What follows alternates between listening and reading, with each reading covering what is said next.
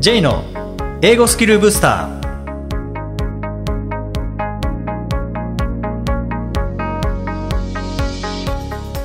こんにちは J こと早川浩二ですこんにちは、アシスタントのあきです。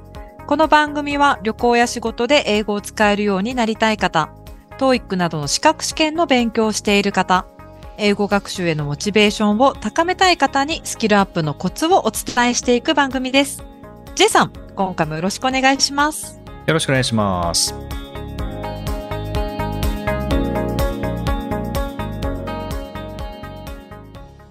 えー今回はですねハマったものと学習スタイルの関係というお話なんですけども最近あのある本を読みました。でその本のタイトルが「ゲームと不登校」というタイトルではい。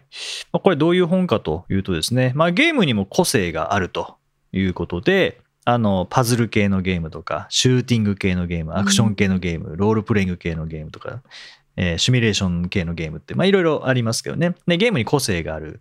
で、そのゲーム、どんなゲームにハマっているかによって、まあその不登校の子の性格とか考え方の傾向がわかるので、それに合った対策を立てましょうという感じの本なんですけども。面白いですね。そうこれ読みながら、まあ、僕も中学校3年間不登校だったのでなんかその時の振り返りもありますしゲームと不登校ってどんな関係があるのかなっていうのであの興味があったのでそれ読んでみたんですよね。そしたら、まあ、確かにそうだなっていう感じで、で、あの、勉強の話もちょっと書いてあって、こういうゲームにハマっている人は、こういう勉強法が合ってるかもしれないっていうようなことが書いてあって、うん。もう実際僕は、あの、読み進めながら、その、そういう話があるっていうのを見つけたんですけども、もともとこの本買って読もうと思ったのは、もうそこなんですね。ゲームと不登校の関係性があるということは、じゃあ、そのゲーム、どういうゲームにハマってるかが、学習スタイルにも絶対影響を与えてるはずだっていうところで、で、まあ、それを読みました。で、今日はですね、まあ、そのあたりの話をしていきながら、あの自分に合ってる学習システムを作るというような方向に持っていけたらなと思うんですけども、例えば、まあ、僕が不登校中にやっていたゲームは、これテレビゲームではなくて、あのカードゲームで、あの前にもお話ししたかもしれませんけども、野球ゲームですねそう。ですよね。をやってはいたんですよね。もうそもそもどういう、も、もともとはどういう遊びなんですか？そのカードゲームって。もともとは、まあ、選手が30枚カードがあって、はいはい。一つの球団30枚ぐらいですかね30人ぐらい30枚もあったかな、まあ顔写真みたいな感じになって。ね。はい。でああのサイコロでやるんですよね。サイコロ2つ振って。はい。例えばピッチャーが投げるっていうのもサイコロでやるんですよね。はでい。確か偶数だったらストライクで奇数だったらボールみたいな感じで。マウンド的なものも置い、なんかあるんですか？こう。紙紙ですよいる。ね。紙で。でヒットってなったらあのまあ、まあピッチャーが投げますよねなるほでど。バッターが打ちます、はいはい。で例えば偶数だと、えーストライクなのでその偶数に対して合計6以上だと打った。バットに当たった。で5以下だと空振りみたいな。なんかそんな感じなんですね。なる。ほど。ああ、イメージできました。はい、でバットに当たりました。ってなったらもう一回サイコロ2つ振ってじゃあ1と3が出ました。うんうん。そしたらカードの裏に、えー1の1から6の6までバーッとその目によってじゃあ何かって書いてあるんですね。であー1と3だったらセンター前ヒットとか書いてあるんですね。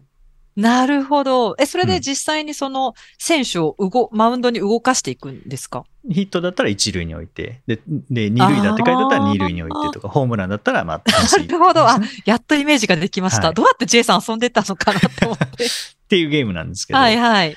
ただそれだけだと勝った負けたで終わるじゃないですか。はいはい。まあそれはちょっと面白くないなって思ってうん記。録をつけようと思ってああ。でちゃんとその年の例えば、えー 2023年であれば2023年の開幕のカードをちゃんと見て、はい。でじゃあ例えば巨人対阪神ってなったら巨人対阪神をちゃんとやるんですよね。それは言ってみれば、一人二役やってるみたいな感じですよね。チーム二つ動かしてる。まあ、動かしてるというかそう,、まあ、チームそうですね一人二役というかあの神様の視点ですね。なるほど。はいはいはいはいはい。なるほ神様ど。の視点で動かすんですけど、でただ、やっぱり僕がどこどこファンっていうのがあったら、まあ、そこの試合やりたくなりますよね。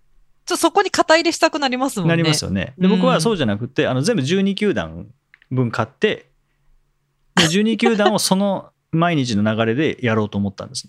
なるほど。えってなると手が込んでる。興味のはないチームってやっぱ出てくるんですよね。例えば当時のロッテ対日ハムとか、いうんそういうのはあんまこう、選手もあんま知らないし、あんまりこう興味もない感じだったので、でそういうのがあったらやっぱ神様として良くないなと思って、不平等ですね不。平等ですよねうん。神様はやっぱ平等に作らないといけないので。そうですね。はい、なので、その時はもう全部、もうチームに対する興味を全部なくして、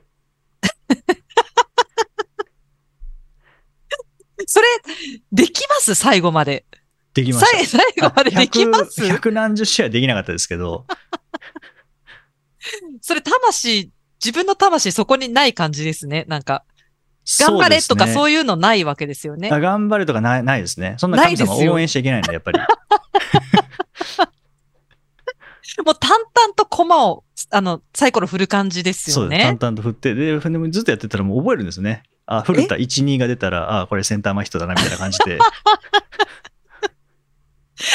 なるほど。はい。で、はい、古田3機械的割2分1厘27本みたいな、これ書いてあるので、やっぱ見てたらこう覚えちゃうんですよね。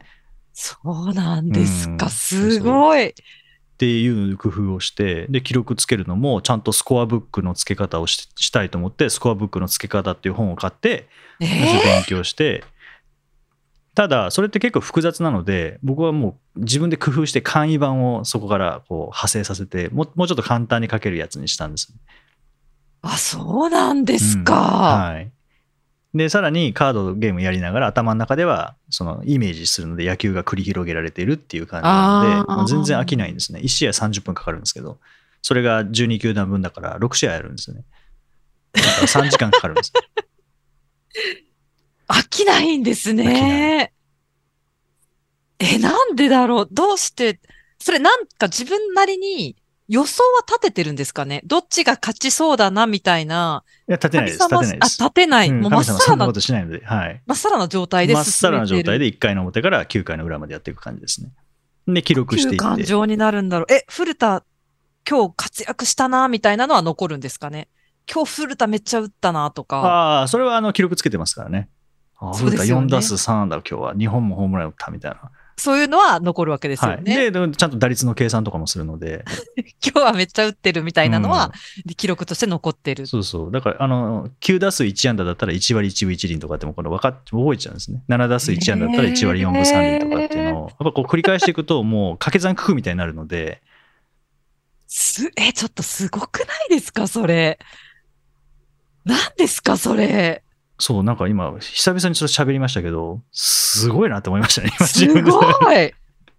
それやれって言われてもできないですよ。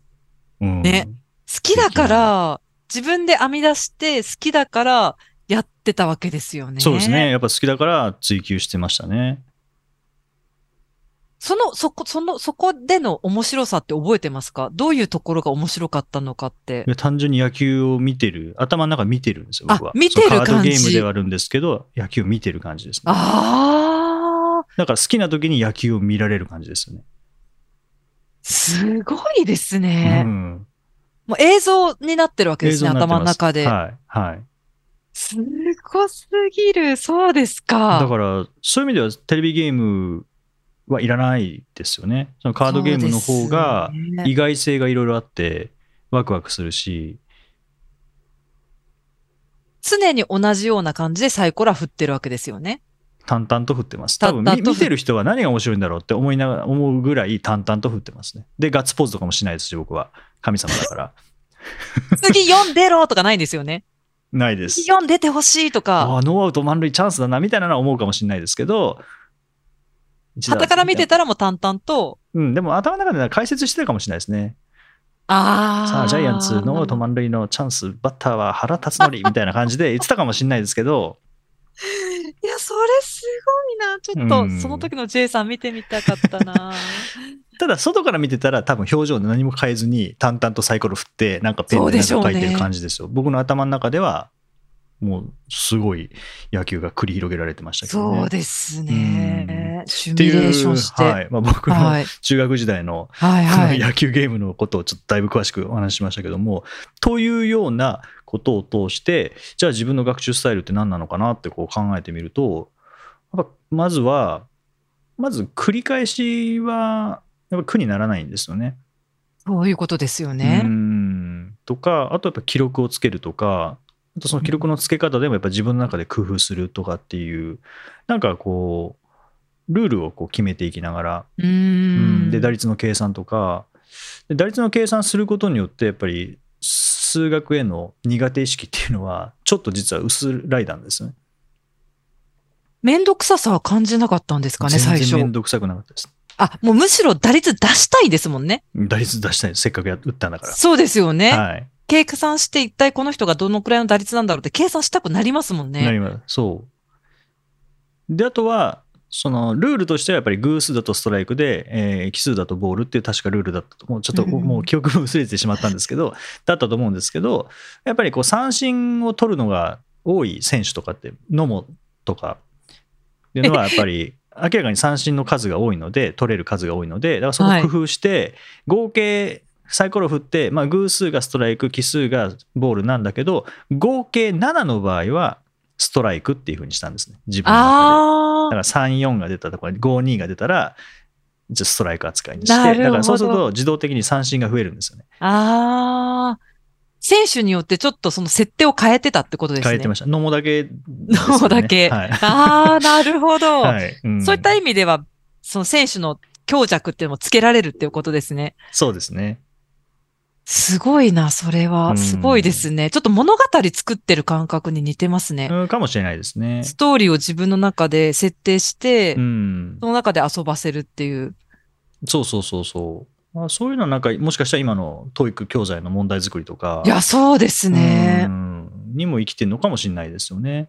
面白いですね。あと記録つけるのとかってやっぱり好きですしね。あの平均点とか単語テストの平均点とかっていうのもやっぱあ自分のあ、中ではこう打率みたいなものなので、データを取るっていうことが、うん、だから好きですね。えー面白いですうね。ん好きですけどそんなにはあんまりやってないような気がしますけどね。うんだからそうやってやっぱずれていくんですよね。そういうゲームで工夫してきたことって、まあ、今日はあのカードゲームの話してますけども実際にテレビゲームとかでもいいと思うんですね。でパズル系の人っていうのは、うんやっぱりこう頭使いながらあのクリアしていくっていうのが好き、うん。問題解決型のものが好きなんでしょうしシューティング系のが好きな人はやっぱりすもうすぐのフィードバックですよね。ああ、確かに。うん、あとこう運動神経も使っていくっていうのが好きなんでしょうし逆に僕ロールプレイとかシミュレーションゲームっていうのはあんま得意ではないんですよね。うんうんうん、物語を進めていく人が作った物語を進めていくとか、あー頭で考えながら戦略を立ててみたいなのはもしかしたら苦手なのかもしれないですよね。ドラクエとかそれですか、うんドラクエとかはもうそんなにやったことないですね。ああ、そうなんですね。はい。ファイナルファンタジー初めて見た時これ難しすぎてできないわって思いましたもん。ああ、そうですか。うんでもあれって基本的にはそのドラクエもそうですけど、やっていくうちに習得してってできるようになりますよね、皆さん。うん、ありますね。まあゲゲームが基本そうみたいな。やればできるようになるんでしょうけど、初めてファイナルファンタジー見たときは、あ、ちょっとこれは自分には無理だなって思いましたね。ああ、確かに。うん難しいですよね。難しいよ。くみんなできてるなと思って。そうそうそやっぱ合う合わないあるんでしょうう。ね。うん結構こう、まあ、ゲームに限らずハマったもの、例えばアクセサリー作りにハマってるっていう方に関しては、何かそういう細かい作業は得意だと思うので、だからそういうまあ英語学習、まあ、英語に限らず学習に関しても、なんかそういう、全く同じ作業ではないですけどね、ちょっと抽象化して似てるようなそうですねんところのものを入れていくと、結構合うんだろうなっていうのは感じますよね。なんかこう、うまく抽象化できたらいいですね。その、こういった共通点があるっていうふうに認識して学習に活かせるといいですね。うんそういうのが書いてあったりするんですか、本には。まあ、こういう傾向がありますみたいなのは書いてありますけども、うんまあ、読んでても面白い本ですね。ううんんまあ、よんよん内容も面白いんですけど、やっぱりなんか自分はどうなのかなっていうところで、まあ、はいこれ。タイトルゲームと不登校ですけど、別にあの不登校関係なくですね、好きなゲームと自分みたいな感じで、あの読み替えていただくと、結構発見はあるような気がしますよね。そうですね。いうんや、確かにゲーム一つ取ってみても分かれますよね。さっき言ったようにシューティングゲーム好きな子と、シミュレーションゲーム好きな子とって、うんうん多分それって好みですよね。ねじゲームだけど違いますからね、全う然。んそうそう。あとは、こう、一人で楽しむ方がいいっていう人もいれば、やっぱり仲間と一緒にこう連携して楽しむ方がいいっていう人もいますからね。そうですね。うんその作業の取り組み方っていうところで違いがあるってことかもしれないですよね。そうですよねうん。う。うんん確かに。ただ好きなことであればそうやっていろんな工夫とかってできますしこうなんですかね自分の傾向っていうのが思いっきり出やすくなるのかもしれないですね。でもこれが好きじゃないこととか強制されてやらされることに関しては言われた通りにとりあえずじゃあまあ暗記するかとか計算するか公式を覚えるかみたいな感じになってしまって本来自分が得意であるところをうんあの盛り込むことができずにで苦手なままやっぱ自分は才能がないなとか記憶力悪いなみたいになってしまう可能性もあるのでそうですね。うん。だからもしこう英語はやらなきゃいけないからやっているっていう場合は今までこうハマったものを考えてみて、あうん。こういうふうに取り組んでたな。でこういうのが好きだったんだなっていうのをちょっと抽象化してその要素を学習に取り入れると意外とうまくいったりするかもしれないですよね。そうですね。例えばストーリー性、ストーリー性のあるゲームが、そそれってシミュレーションゲームって言うんですかね？ドラクエのそのストーリーを進む。ロールプレイとかロールプレイとかですかね？はい、はい。そういう人は割とその、そういった話の展開を追うのが好きとかそういう傾向があるのかもしれないですね。うん、そうですね。そう考えたときに意外とその小説を無理なく読んでみるとか、うん英語の。なんかそういうのもありかもしれないですあね。そういうのいいですよね。あうんの小説もいきなりこうネイティブが読む小説だと単語が難しすぎるっていうふうになるので、学習者向けに作られてあのグレーデッドリーダーズっていうはいですね、レベル、まあ、0だともう文字がない絵本みたいなところからレベル6とか、うん、2005レベル3005レベルっていうところまであるので、そこはレベルに合わせてやっぱやっていくっていうのはいいですよね。そうですようん。ね多分ドラクエ好きな人ってそういう展開が、なんか次何が起こるんだろうっていう展開が気になってそういうのが好きっていう人いるんじゃないかなと思うので、多分そういうところとその本を読むっていうところマッチングできるかなって今ちょっとふと思いました。うんうんうん。アキさん何か今までに、まあゲームでもいいですし、ゲームじゃなくてもいいんですけど、でしょうねハマったことってありまこれすか私のことじゃないんですけど、うん J さん、ルービックキューブってやったことありますか？あありますあります。あの四角で同じ四色を角くて合わせそうなんですよ。で、あれって一面を揃えるのは、もう見た感じそのまま、なんだろう、あの、見た感じをこう動かしていけば誰でも一面は揃えられるんですけど、うん他の面はパターンを覚えてないとうん揃えられないので、うんパターンを必死に覚えてやるしかないらしいんですよね。なので、パーターンは勉強しないとできないんですよ。見たままにとかじゃなくて、パターンを。を学ぶっていう、はいすごいめんどくさいじゃないですか、作業としては。そうですね。見たままをやればいいとか技術の問題じゃなくて、ま、パターンを学んで当てはめなきゃいけない公式があるみたいな感じなので。うん。で、それを息子がすごく好きで、うんあっという間に YouTube とか見ながら覚えちゃったんですよね。ねで、も、学習はそうはいかないわけで、うんなんでルービックキューブはこんなに興味を持ってわざわざ自分で調べて、なんかこうパターンを覚えて、言ってみれば勉強みたいじゃないですか。うんうんうん よくやるなって思うんですよね。でそれをうまくこう学習につなげてくれないかなって思うんですけど。でもなんかつながりそうですよね。あそうつながりそうですよねうんこの、この、それこそこういう傾向で学習すると、あの、取り組みやすくなるんだとか、パターン覚えやすくなるんだっていう。そうですねうんだからじ実はパターンを覚えるのが好きなのかなとか、なんかそのパターンを覚えることによって、なんかこう、ちょっと達成感を得れるような人なのかなとか、うんなんか私そこからなんか広げられないかなって今、ちょっと思ああ、いいでってました。すね。うんうんなんかまさにゲームそうなんと、ですよね。うん学習っていうところですもんね。そうなんですよね。うんだからといってなんか、じゃあ算、さ例えば数学を自分で YouTube で調べてということはしてないので、ルービックキューブっていう切り口でいくとそういうことを学びたがるっていう、あなんーか面白いですよね、人って。そうですね。じゃあれは息子さんからしたらルービックキューブはパズルになるんですかね？あそれともなんか別のものですか？パズルだと思いますねパズルみたいな感覚で、で、なんなら、その全面を揃えるのに何秒かかるかとか自分で測り出して、うん。なんか、より達成感を 得るような工夫をしたりとか、へーなんかそういうのを勉強に活かしてくれたらいいのになって思うんですけど、なんか数学はパズルとしてこう捉えられそうですよね。そうですよねうん。数学は多分公式に当てはめればみたいな感じでいけるのかなって。英語も文法は多分公式的なので、ああ、そうですいうところね。で、うん。なんかできたら、一問解けたらルー、ルービックキューブの、ここで色塗るみたいな。あそうですねそういう記録の確かに付け方でもいい。かもしれああ、ないです、確かにね。確かに。うんそうですね。なんかそういう切り、なんか切り口が多分人によって多分違うんでしょうねうん。私、ルービックキューブ本当に苦手で、一目すら揃えられないので、多分また違うタイプなんだろうなって思ってう。んあれ、息子さんってクモンやられてるんでしたあっけ、クモンやってますね。あーだからそういうなんかこう、まあ、クモンもパズルみたいなスピードでバーっとやっていくような感じですもんね。なんかその辺のつながりはあるのかもしれないですね。そうですね。だからタイプってやっぱりそのあるのかもしれないです。遊びにも顕著に出てくるのかなって。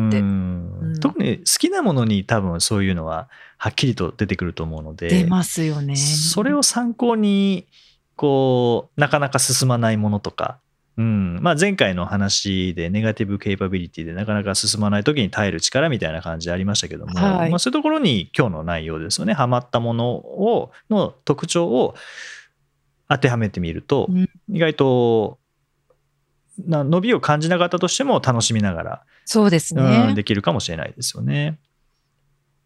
はい。ぜひ、あの、ご自身のハマったものと、えー学習スタイル、これをつなげてみていただけたらと思います。はい。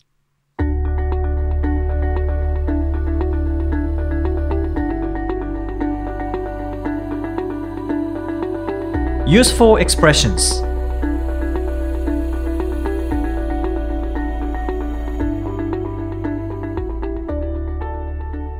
続いては、英語の名言から学ぶお役立ち表現をご紹介いただきます。ジェイさん、今回の名言は何でしょうか？はい、えー今回はカーマー・コトレル、まあ、カーマー・コトレルという人の言葉です。The greatest inspiration is often born of desperation. The greatest inspiration is often born of desperation. えー最も素晴らしいひらめきはしばしば絶望から生まれる。これ結構こういう側面ってありますよね。こう悩んで悩んであ悩んで、そうですねもう最悪なところまで行ったら、じゃあもうこうするかみたいなので、いいものが生まれるとかってありますもんね。そうですねう。ん。まあ、今日はですね、この表現の中から often ですね。often。まあ、しばしば。これしばしばっていうのは僕はいつも思うんですけど、英語の時間にしか使わない日本語ですよね。しばしば言わないですもんね。いや、よく作ったな、よく残ってるなって思いますよね、この言葉自体が。最初に訳した人が多分しばしばと訳して、それがずっと残ってるんでしょうね。あ、そうですねうん。形変えることなく。ですね。はい。まあそのしばしばですけども、その often っていうのは、まあ、頻度を表す単語ですよね。まあしばしばとかよくとかですね。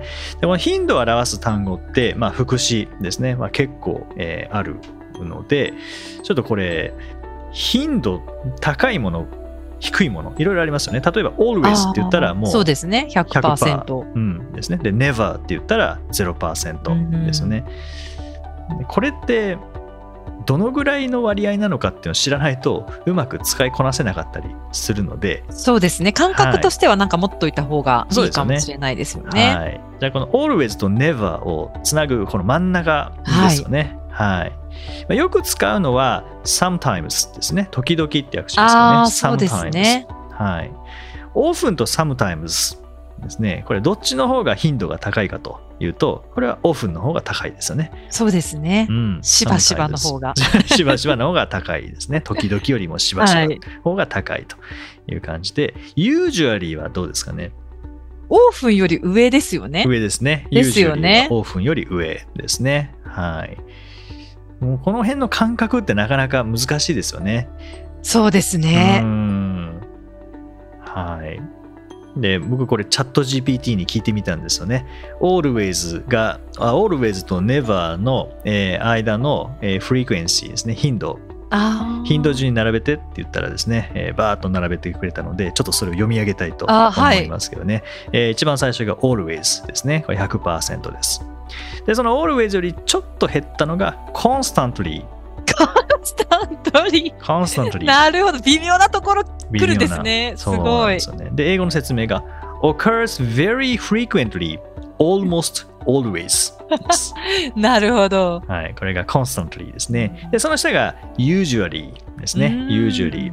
ね、説明が occurs most of the time, more often than not。ああ、はないるほど。most of the time ですね。で、その下が frequently。Occurs often, many times。はい。その下が often ですね。occurs regularly, but not as much as frequently. frequently ほど多くんまですねないけど、はい。まあ定期的にですねっていう感じですね。はい。その下が sometimes うん。occurs occasionally, not regularly. まあ時々っていう感じですね。はい。その下が occasionally うん。説明が occurs infrequently from time to time.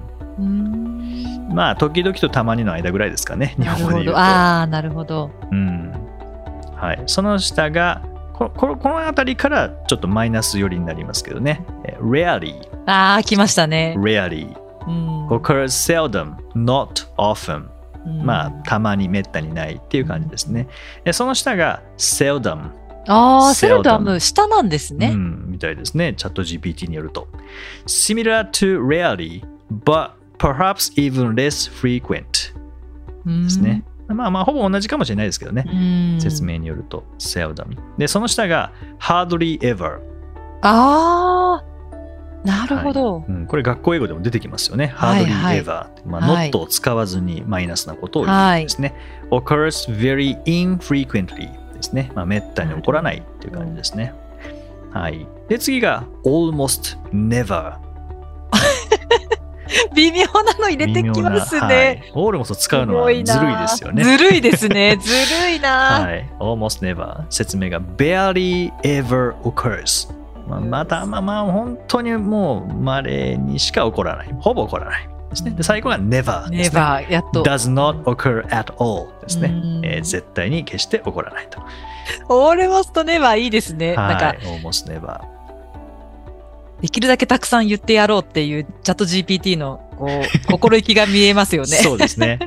そうそう。で、日本語だとやっぱいつも、時々、たまに、めったにうんぐらいしか使わないですもんね。ですね4つぐらいしか使わないので、それがなんか倍以上あるので、そうですねちょっとこういうのを、はい、チェックしてみると表現が広がっていいかなと思いますよね。はい。はい。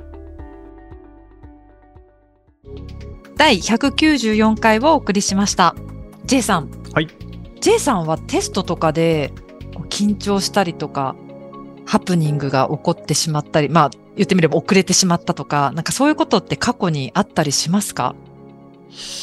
緊張？こう先日ですね、私の息子が英検受けまして、面接を。うんうん。で彼は全然さ普段は緊張しないタイプなんですけど、うんうん面接は異様に緊張したらしくて汗を手に握るぐらいって言ってたので珍しいなと思って普段 J さんもなんかこう淡々としてらっしゃるので テストってどうかな過去のテスト振り返ってみてとか緊張ってあるのかなと思いましてほぼない。almost never。オールモストネバーなるほどゼロじゃないけどもうオールモストネバーなんですね almost never ですね。唯一覚えてるのが、はいあのーまあ今日ゲームと不登校っていう本を元にお話ししましたけど、まあ、僕中学3年間不登校で高校から復帰したんですねはい。その高校の面接は緊張しましたあ入試のあ、覚えてるんですね。うんそれはなんか今言われて思い出しましたねやっぱりでもそれって1対1とかだったんですかえね。っ、と父親と一緒に行ってなんかうん。お親子面接みたいな感じですね。あおじゅーお受験みたいな感じでしたかね。なるほど。親子面接でで向こう先生も2人ぐらいかな。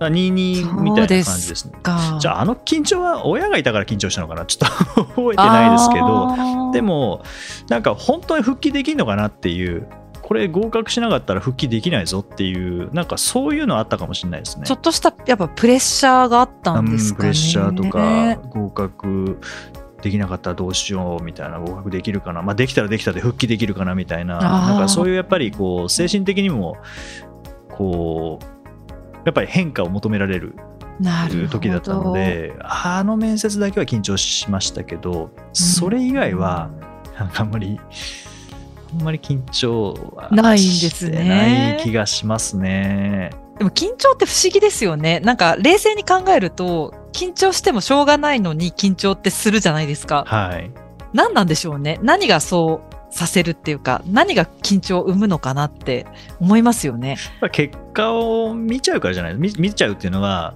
まだ出てないのに結果にフォーカスがいくからじゃないですかね。期待しちゃうんですかね。うん、期待かもしれないですしどうせ無理だしなまあどうせ無理だったらけ緊張しないか、うんまあ期待ですかね。うんとその期待の裏側にある不安取れなかったらどうしようっていう僕はあんまりその試験受ける前は、まあ、点数のことはやっぱ考えないのでとりあえず今、まあ、マインドフルみたいな感じではないんですけども、まあ、今ここでとりあえず力を出すっていうのも、まあ、かっこよく言えばそうなんでしょうけどうん多分何も考えてないですね。深く考えないことが大事なんですかね。うんそう試験前は試験始まるのを待ってますし試験始まったら集中するだけなのでで終わったら終わったら帰ろうってなるので、まあそうなんですよね。うん緊張してもしなくてもことは進むわけで、うんまあやってることもおそらく同じでしょうしね。うん不思議な感情ですよね。なんかスポーツ選手とかどういうマインドセットなんでしょうね。例えば明日試合とかオリンピックとか緊張して眠れないとかになったら大変ですもんね。そうですねそこはなんか、まあ、あるんでしょうねあるんででしょうね。リラックスさせる方法とかって、まあ、うん音楽聴くっていう選手も多分いるでしょうし、うんあといつも通り暮らす生活するっていう選手もいるでしょうし、でもやっぱり今にフォーカスするっていうのは正しいかもしれないですよね。後先いろいろ考えると不安になりますもんね。うん、そうですねうまくできなかったらどうしようとかっていうのはそうですね。まあでも普段そんなに緊張しない人が緊張するっていうのはやっぱり普段と違う環境だからっていうのは大きいでしょうね。ああ。そうですね、うん何が起こるかちょっとわからない予測がつかないような状況とかって緊張しますもんね。ですよね。息子さんも多分ペーパーテストの一次試験の方は緊張そんなにしてないんじ全ゃないですか。然、全然何事もなかったように帰ってきたので、うんただ二次面接はもうそうやって言って帰ってきたので珍しかった。なと思ってうんまあまあ1対1っていうあの環境 評価されるというそう環境ですねうん。しかも3級3級でしたっけ？3級です。3級うんだったとしたら初めての面接ですもんね。そうですね。うん、余計にやっぱ緊張はだってあの入入るまでどういう雰囲気か分かんないですもんね。いや、本当そうですよね。あの教室の、なんか、あの、机の配置とかも、わかんないですもんね。そうそうそう。で、コンコン、明愛仮眠で入っていって、うわ、こういう感じなのかっていう、えーいや、本当に。で Please have a seat とか言われて、サンキューとかって言いながら、ねイグザミナーっていうあの、でっかい、でっかい、ネームプレートみたいなのがあってみたいな。そうですねうんそのあたりは、緊張の要素満載なんじゃないですかね。そうですね。環境が作り出す緊張ってありますよね。ありますね。知らない大人と喋んなきゃいけないんですもんね。いや、本当そうですよね。うんなんかなんなら一発で聞き取らなきゃいけないぞとか、なんかそういうのもあるんでしょういや、ね。本当ですよね。いや、そら緊張するかもしれないですね。そうですうね。んアキさんどうですか？なんかテストで緊張したりとか。めちゃくちゃありますよ。うん私今ちょっとふと思い出したんですけど、面接で。うん就職試験の時って面接あるじゃないですか。うんで、あ、私じゃなかったんですけど、こう集団面接で4、5人で並んでいて、で、最後帰って退出するじゃないですか。うん4、5人一斉に。で、何か緊張してる方がいて、なぜかノックして出てっちゃったんですよ。めっちゃ緊張してたんでしょうね。入る時は当然ノックっていう練習はしてたと思うんですよね。出てく時にノックしちゃうっていう人がいて、それはもう緊張ですね。緊張してたんでしょうね。うんもう本当に最後まで緊張してたんだなと思って、うん危うくちょっとこちらは逆にほっとしちゃいましたけど。失礼しますって出てきました。いや、なんか何事もなかったように確か出てったと思います。じゃあ間違いに気づいたの、まあ、間違いっていうかわかんないですけど。あ、みたいな。な感じだったと思いますよ。はい。そう、だから何が起こるかわかんないですよね。緊張してると何やるか自分もわかんないですよね。うわかんないですね。何言っちゃうかわかんない。そうそうそううん。